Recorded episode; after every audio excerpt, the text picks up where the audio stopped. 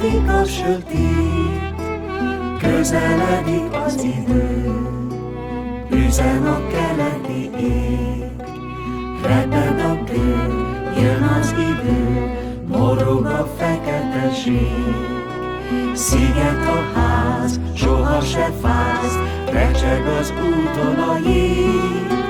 Nyűszög a szél, haza beszél, vicsorog a kutya már. Sziszeg a tűz, fagyot elűz, vacsora melege vár. Remeg a táj, hidege fáj,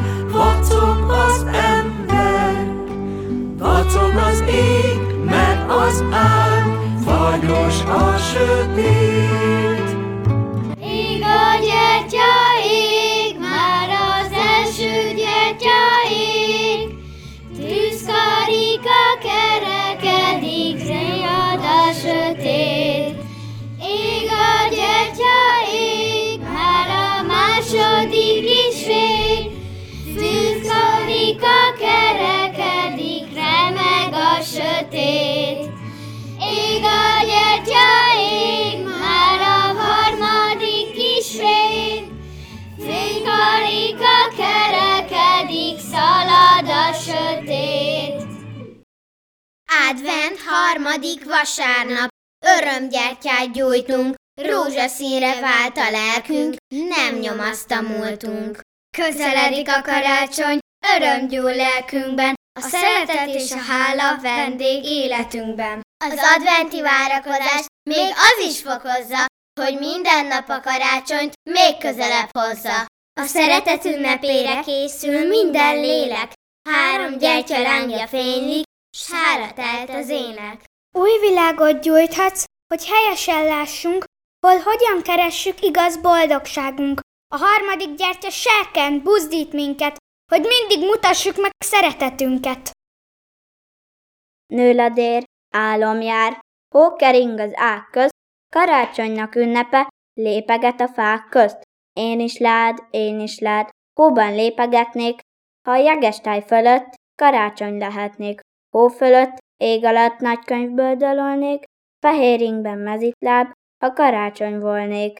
Viaszín, én sárga, mennybolt alatt járnék, körülvenne kékeres, halvány téli árnyék.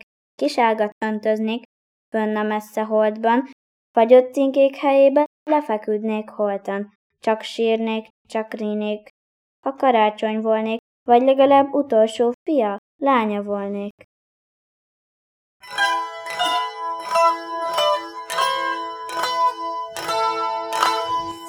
A fenyő télen nyáron, sose lepi dermet áron, míg az ágán jégszín rázik, üdezölgye csak pompázik. Nagy karácsony már eljön, érkezik az új esztendő, míg a mező gyermet fázik, a zöld fenyves csak pompázik. Advent harmadik vasárnapján egy fehér ragyogó angyal jön le a földre.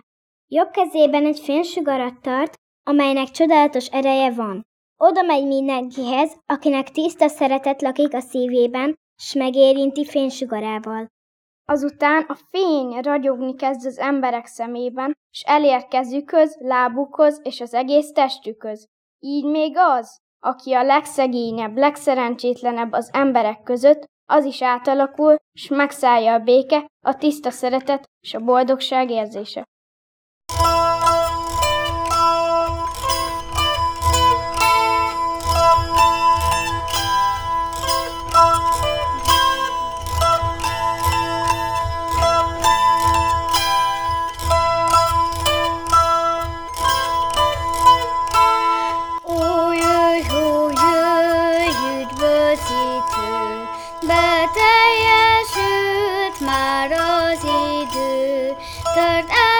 is